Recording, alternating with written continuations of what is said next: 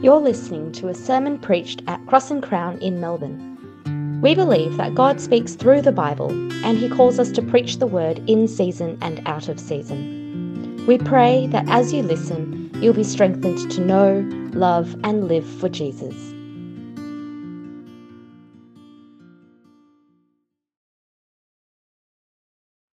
Here at church, we believe the Bible is God's word to his people, designed to help us know, love, and live for him. Today's Bible reading is from Colossians chapter 2, verses 8 to 15. Please have your Bibles open as we hear God speak. Be careful that no one takes you captive through philosophy and empty deceit based on human tradition, based on the elements of the world rather than Christ. For the entire fullness of God's nature dwells bodily in Christ. And you have been filled by him, who is the head over every ruler and authority. You are also circumcised in him, with a circumcision not but done with hands, by putting off the body of flesh, in the circumcision of Christ when you were buried with him in baptism, in which you were also raised with him through faith in the working of God, who raised him from the dead. And when you were dead in trespasses and in the uncircumcision of your flesh, he made you alive with him and forgave us all our trespasses. He erased the certificate of debt with its obligations that was against us and opposed to us and has taken it away by nailing it to the cross. Disarmed the rulers and authorities and disgraced them publicly. He triumphed over them in him.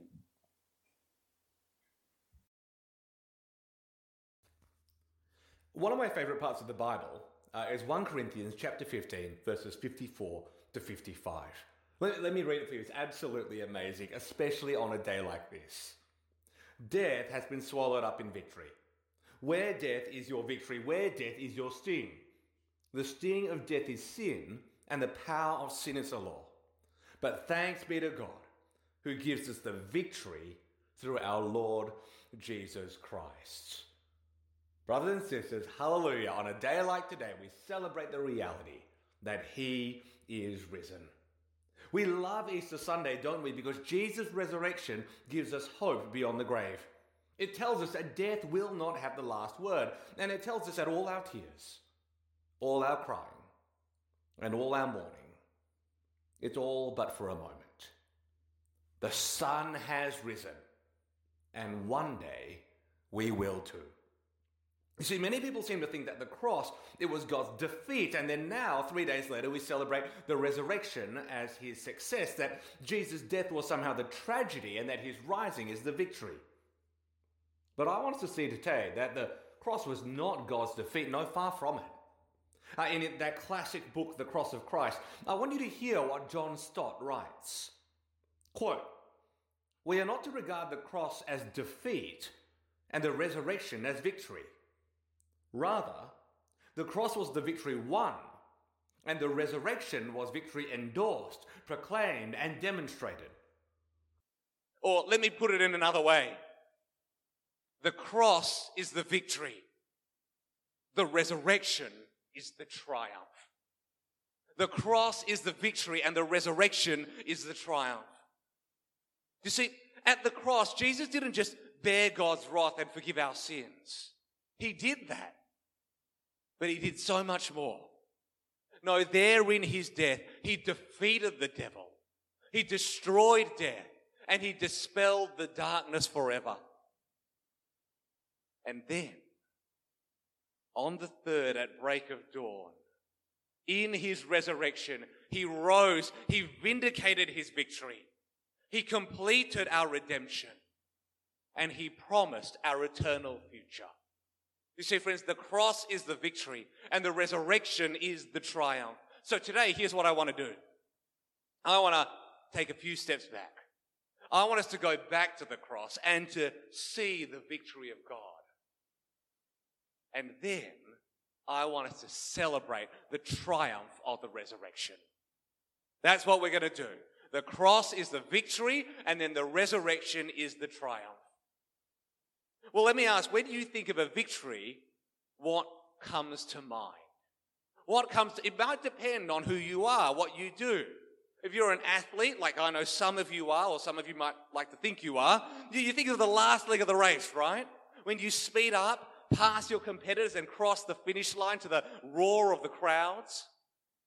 If you're, if you're more like me, a bit of a, a nerd, and you like the uh, politics of a federal election, you think of that moment that the votes are finally counted, the majority is in, and the new government is finally declared. Or, if you're a soldier, like some of you might be, or not, you think of a battle where you finally disarm your enemy, destroy their weapons, and defeat them with a decisive blow. A soldier or a gamer, one of the two. You see, whatever it may be, when we think of a victory, I can promise you, you don't think of death, do you? At least not of your own. And yet, somehow in his own death, Jesus defeats death and he defeats the devil. It's actually not hard to see, right, that our world is gripped by the forces of evil, that our world is shadowed in darkness. The conflicts in Afghanistan and Ukraine, they're a sober reminder that evil is real. You don't have to be a Christian, but there's no other word to describe it. Bring it closer to home when you think about domestic violence or child abuse. We, we live in a dark and even, even a demonic world. See, you might not be a Christian, but you don't have to be one to realize that there is evil all around us. The apostle John writes in 1 John 5:18 that the whole world is under the sway of the evil one. In Ephesians 2, the apostle Paul writes that Satan is the ruler of the power of the air. He is active and at work in our world. And I don't want to scare you, but the devil is a danger to us. We read in the scriptures in at least three ways, in at least three ways. And let me give them to you now quickly. Number one, the devil tempts us to sin. He tempts us to sin. The Apostle Matthew calls him the tempter. But I wonder if you realize that Satan's temptation only has power because it feeds off our, natu- our sinful nature. He's not actually tempting us to do something we don't want to do. He's tempting us to do actually what our sinful hearts already long to do. He's appealing to what's already deep inside of us. 1 John 2, the lust of the flesh, the lust of the eyes, and the pride in our possessions. Well, we don't like to admit it, do we? But we don't sin because the devil made me do it. We sin because we love it. And all Satan has to do is tempt us to do what we already love to do. He tempts us to sin. Secondly, Satan accuses us of guilt. You might not have read the prophet uh, Zechariah, but in Zechariah 3, we're taken into the, a, a scene of a, of a courtroom. And in that courtroom, we find Satan, the accuser, literally means the accuser. And what's he doing?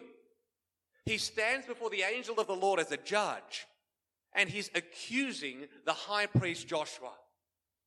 He's reminding him of his sin, judging him for his sin, condemning him for his sin.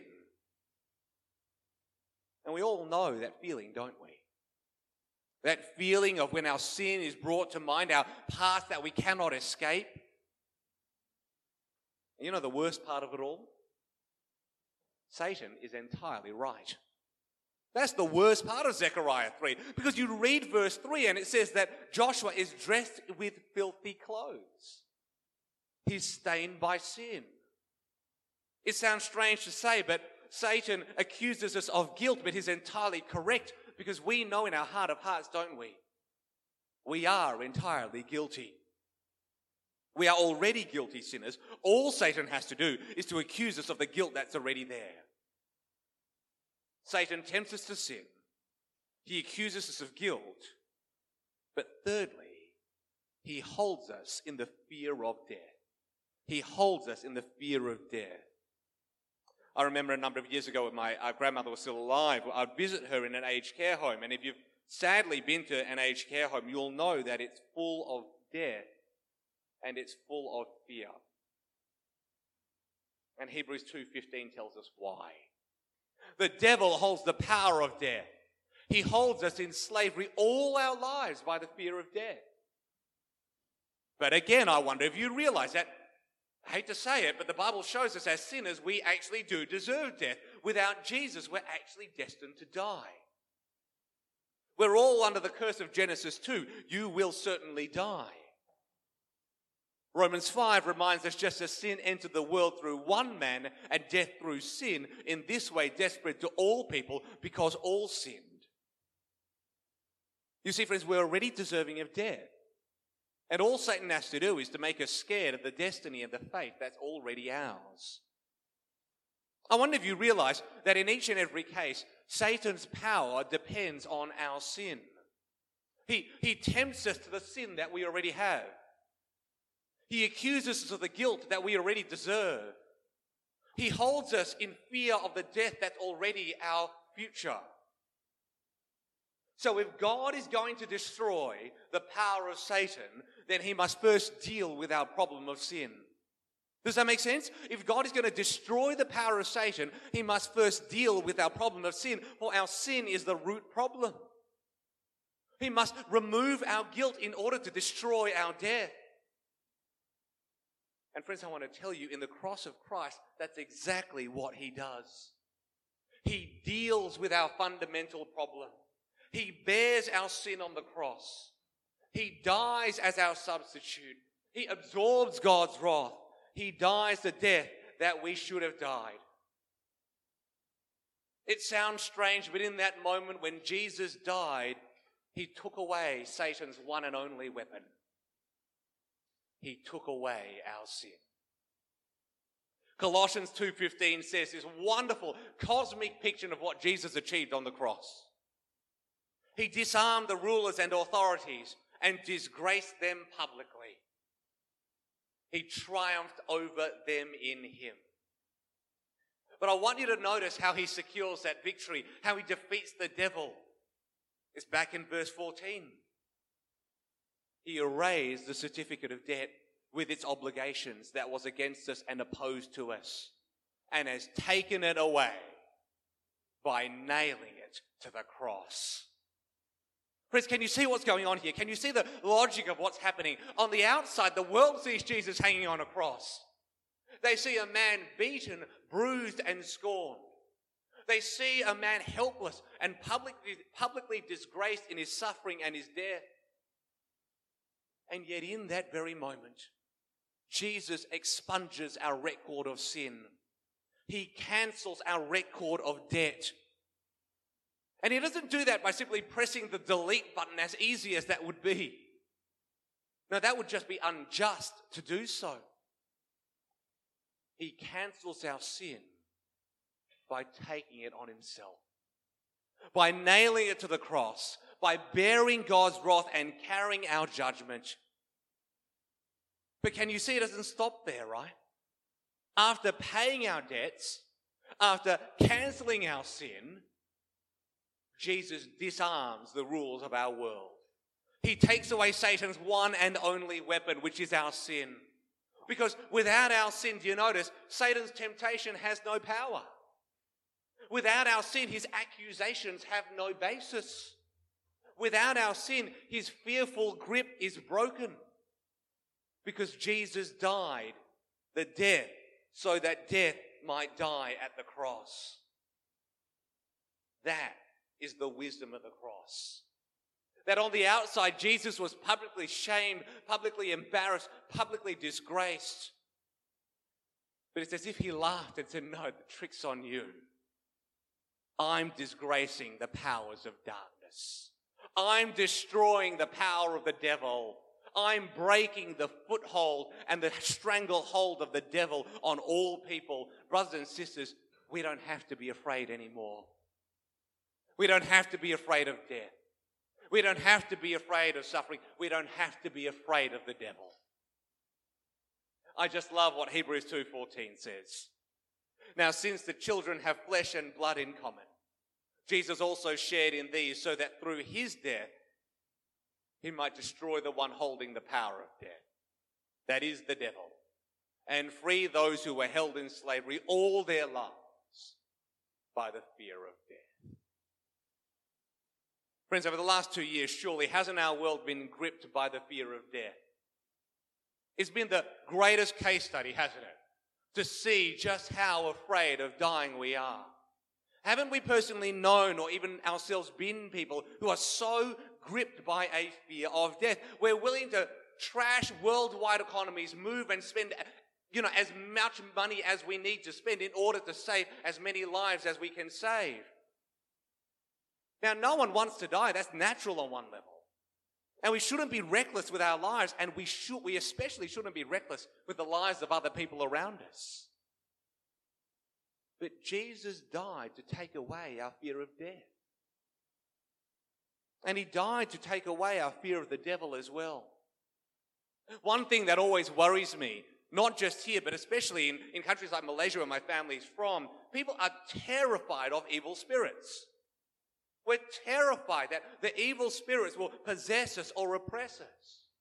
We live our whole lives in fear. We set up shrines in our home to protect our homes from external spiritual forces. But I want you to know that when Jesus died, he broke the power of evil. He disarmed the devil by taking away his one and only weapon, by taking away our sin. Don't somehow think, oh, Jesus versus Satan. Who will win? I'm not quite sure. No, Satan can never win. And he will never win. For his power was broken at the cross of Christ. You see, in his own death, Jesus once and for all crushed the head of the serpent. For the moment when Jesus died, death died. And the moment that death died, Satan was defeated. It's as if we can now stare death in the face. We can stare the devil in the face and laugh. That's what Paul is doing in 1 Corinthians 15. He's mocking death. It's as if he's looking at him saying, You have no power here. You can't accuse me because of my sin. You can't shame me because of my guilt. You can't condemn me because of my past. It's all been nailed to the cross of Christ. Now, friends, there are this worldly consequences of our sin. If I sin against one of my brothers or sisters and I repent of my sin, Jesus will forgive me. He promises to forgive me. He's nailed that to the cross. But in this world, that other person is still hurt, sometimes deeply hurt. And our relationship might never be the same again in this world. That great theologian, not really, Agatha Christie once wrote, Old sins cast long shadows. Old sins cast long shadows. And don't we feel it? They do. But Jesus guarantees that shadows are all they will ever be. Our sin and our past have no power over us. And as our accuser, neither does the devil. Romans 8 1 assures us that there is now no condemnation for those who are in Christ Jesus. We need to remember that. Because for so often we live with the weight of our past sin and our shame. I quote this hymn to no end, and we sing this hymn at our church quite a bit, but you know it well, don't you? When Satan tempts me to despair, and tells me of the guilt within. Upward, I look and see him there who made an end to all my sin. That great Puritan John Owen once described the cross as the death of death in the death of Christ. The death of death in the death of Christ. Isn't that wonderful? And if death died at the cross, then that's exactly where the devil was defeated. You know, in Zechariah 3, we saw that first courtroom, didn't we? Satan comes, accuses us of our sin, and we are dressed in robes stained by our sin, and we can't escape it, and we just feel so unclean. And the worst part about that moment is that when Satan accuses us, we say, He's right. He's right. I just can't deny my sin. That is not the last courtroom that you need to stand in. There is another courtroom that we will one day stand in. And that courtroom is found in Revelation chapter 12. And there, just like in Zechariah, we find Satan, the accuser. What's he doing? What he's always done. Accusing us before our God day and night. But here I want you to notice the difference. Our accuser has been thrown down. He's been conquered. He's been defeated. And look at what has been defeated by the blood of the Lamb. The blood of the Lamb that in Jesus' death, Satan was disarmed and all his accusations have no power over us anymore. No, no, no, no. We think that the cross was the defeat and the resurrection is the victory. That's not true. The cross is the victory.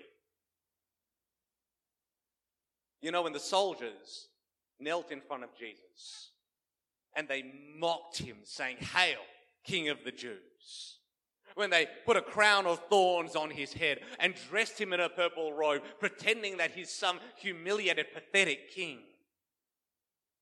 Oh, they were more correct than they could have ever imagined.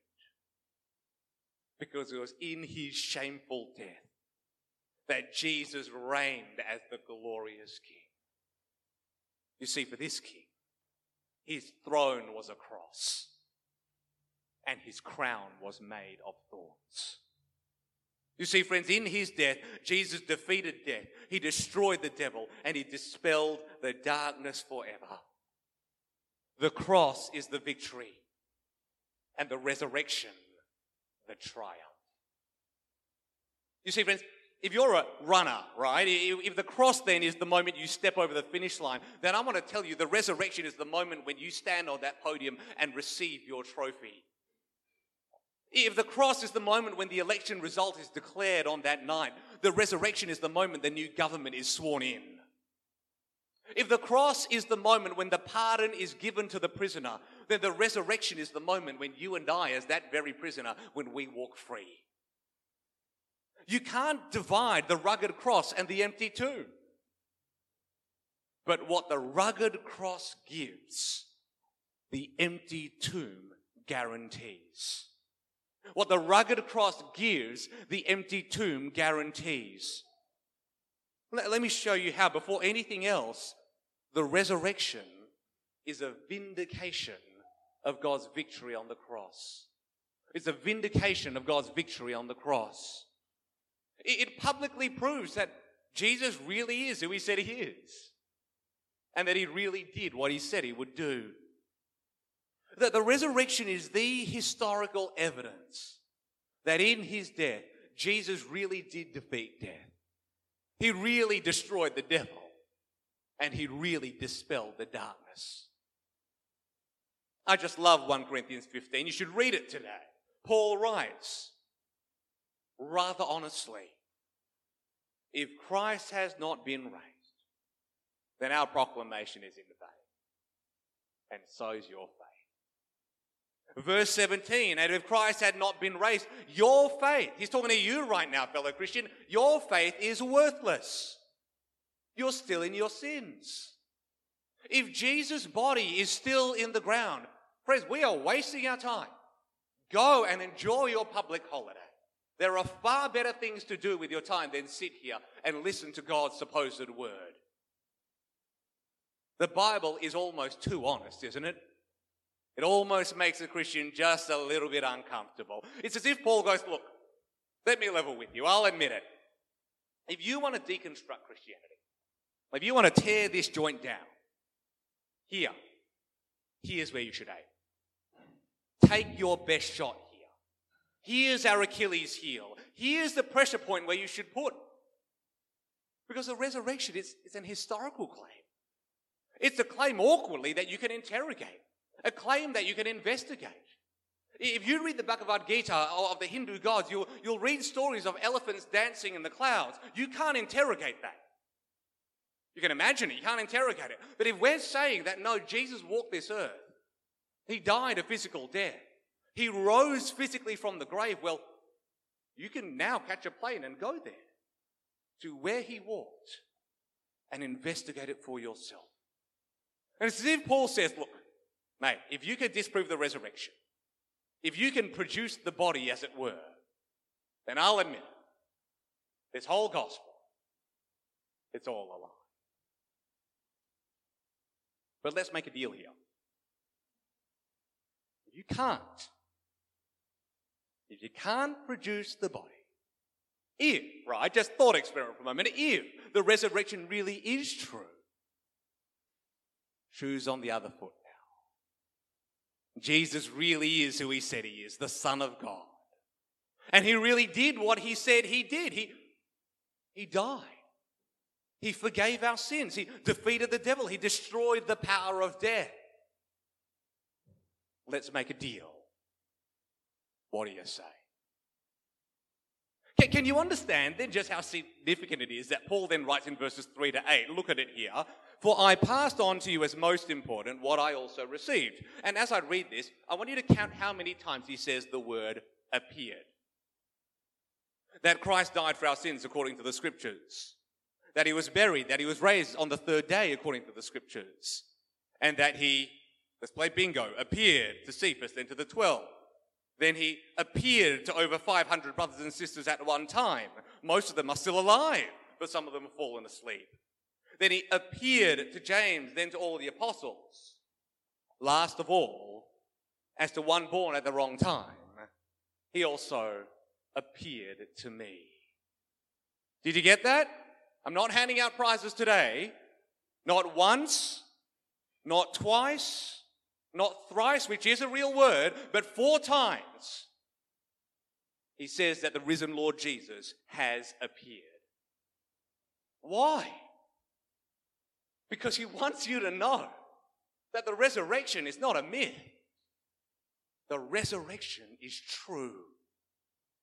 And let me tell you, if it's true, it changes everything. Because if the resurrection is true, then guess what?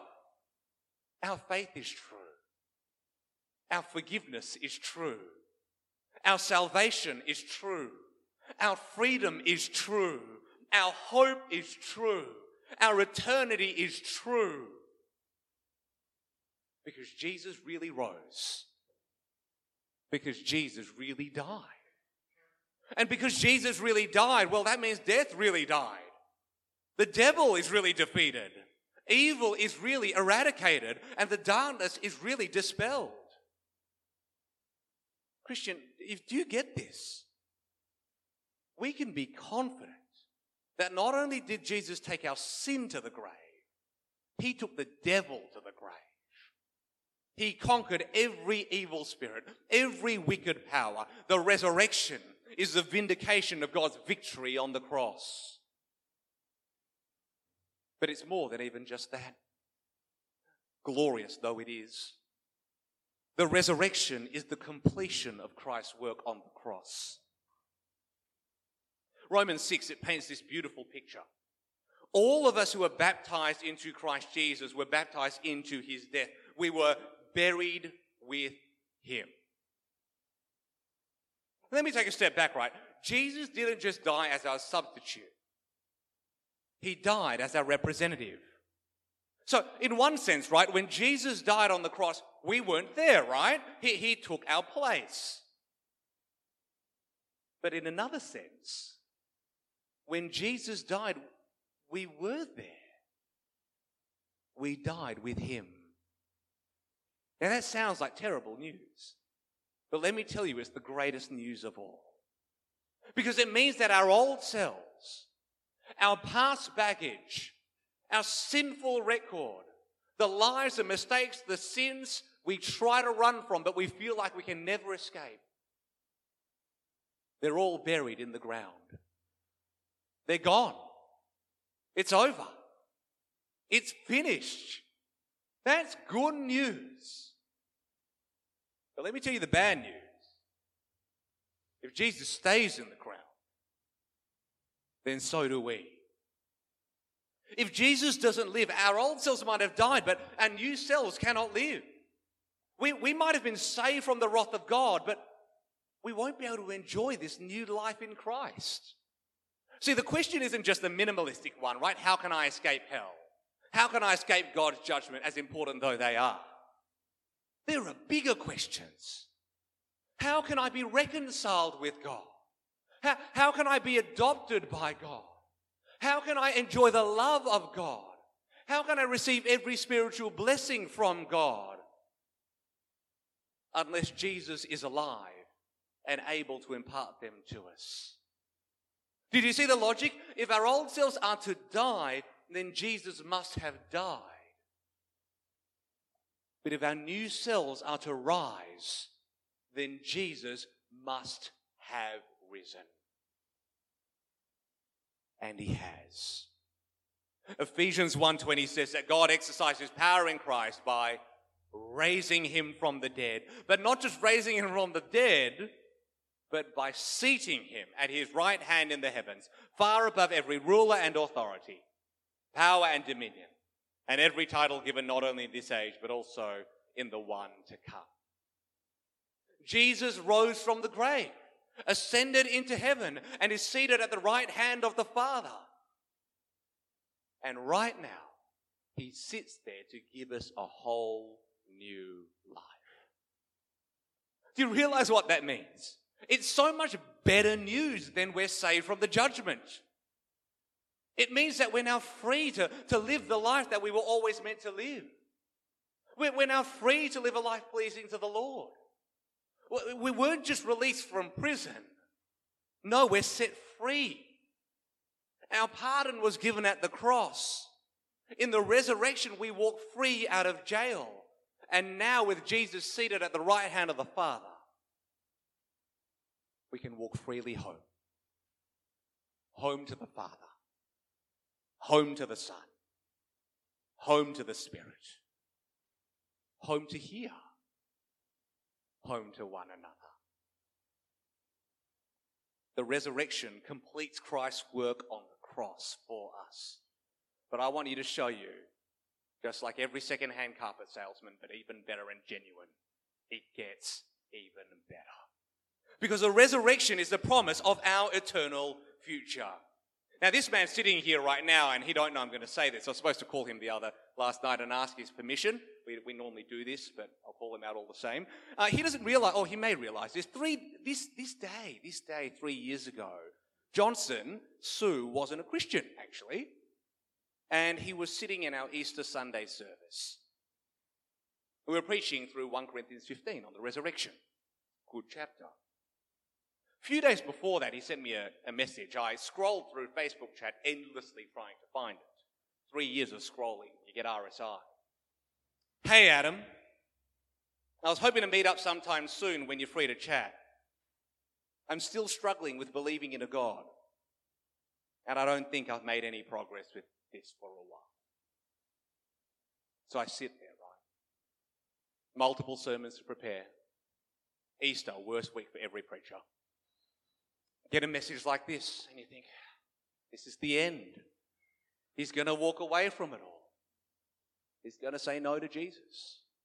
I sent a message back. I said, hey, mate, look, i got to get through Easter. Why don't we catch up after? He may not remember this or what happened in the conversation. We eventually did catch up the week after Easter Sunday. And he remember, I sat there and he said to me something like this. He said, Adam, over the last week, everything just came together in a way that the conversation I'm about to have with you is very different from the one I was planning to have with you. I get it. Jesus rose from the dead. And because he rose, one day we'll rise with him. I'm sitting there. What? Johnson's now a faithful Christian and a beloved brother here at our church. The resurrection matters. It's what he said, right? Because Jesus rose, one day we'll rise with him. It's the promise of our eternal future. 1 Corinthians 15 20, Jesus is called the first fruits of those who have fallen asleep. He's the first among many. For just as in Adam all die, so also in Christ all will be made alive. You see, the resurrection, it's eternity brought forward. It's saying that on the final day, God will raise all of us from the dead, but He's took one, He's taken one resurrection and He's brought it forward into human history. And that's the resurrection of His Son. Jesus is the first fruits. He's the prototype. He's the model of what all of us will one day be. We are sown in corruption, but we will be raised in incorruption. Sown in dishonor, raised in glory. Sown in weakness, raised in power. Sown a natural body, weak and frail like ours. One day, raised a spiritual body with a body like the Lord Jesus. And just as we are born the image of the man of the dust, one day we also will bear the image of the man of heaven. You see, friends, the resurrection promises that though we may die, yet we will live. Not just spiritually, not just in our hearts, but physically, bodily, tangibly. In the Apostles' Creed, we declare, I believe in the resurrection of the body. Why can we say that? We can only say that because we believe in the resurrection of Jesus' body. And his resurrection is a foretaste of ours. One day, all of us here will be perfect like him. A few weeks ago, in the uh, very first sermon that we did in this series, I told the story of a pastor in Brisbane whose son, for a while, was experiencing severe foot pain. And you might remember what happened that the boy was found to have a cancer in his foot. A cancer which does not respond to chemotherapy. He met with the doctors. The doctors pretty much said to him, life or limb. So they amputated his leg and they saved his life. What I didn't tell you was what happened over the next few months. You see, a few months later, during a regular checkup, the doctors were doing a scan. And they found the very same cancer. Not in his leg, which they amputated, but in his lungs. I don't have to tell you what the prospects of recovery for that boy are. They're not good. He's 14 years old. 14. And his dad was saying, he goes, I just want the opportunity to read the Bible with my son. Do just for starters with him. Help him understand the hope that he has in Jesus. Do you know what Jesus promises that young boy? Do you know what the resurrection means to that young 14 year old boy? It's as if Jesus, it's as if the risen Lord Jesus comes to him and says, mate, one day you'll live again. But on that day, you'll more than live. You'll walk you will run. And when you do, you'll speak the words of that wonderful Christian athlete, Eric Liddell, right? You who have one leg amputated in this world and will come to see me sooner than you thought. You'll have your full perfected body. And you'll declare to the new creation, God made me fast. And when I run, I feel his pleasure.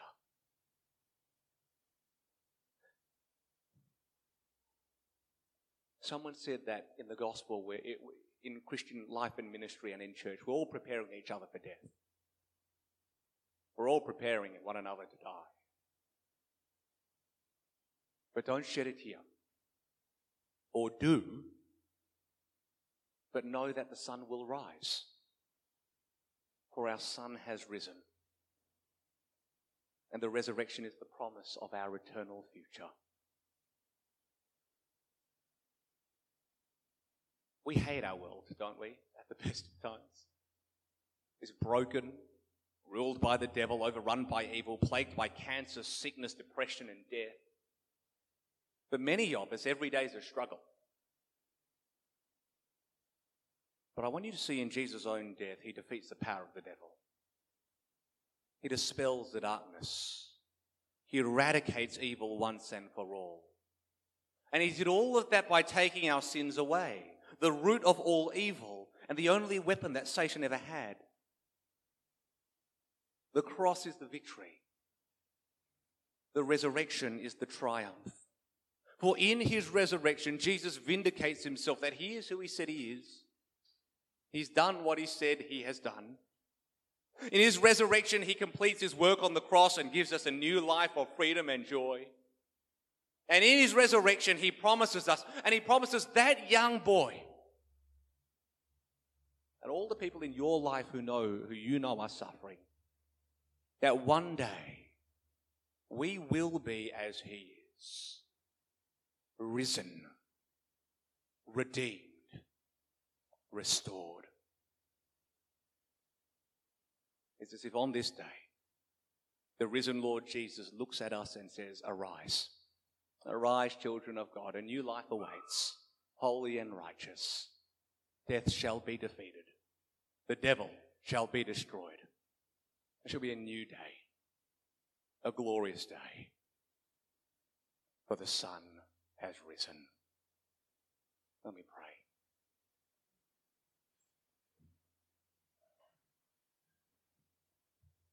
You raised your Son from the grave to give us a hope beyond the grave.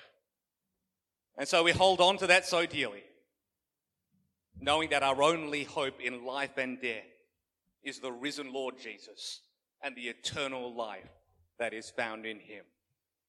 These things we ask and pray in the sake, for the sake, and in the name of the risen Lord Jesus. Amen.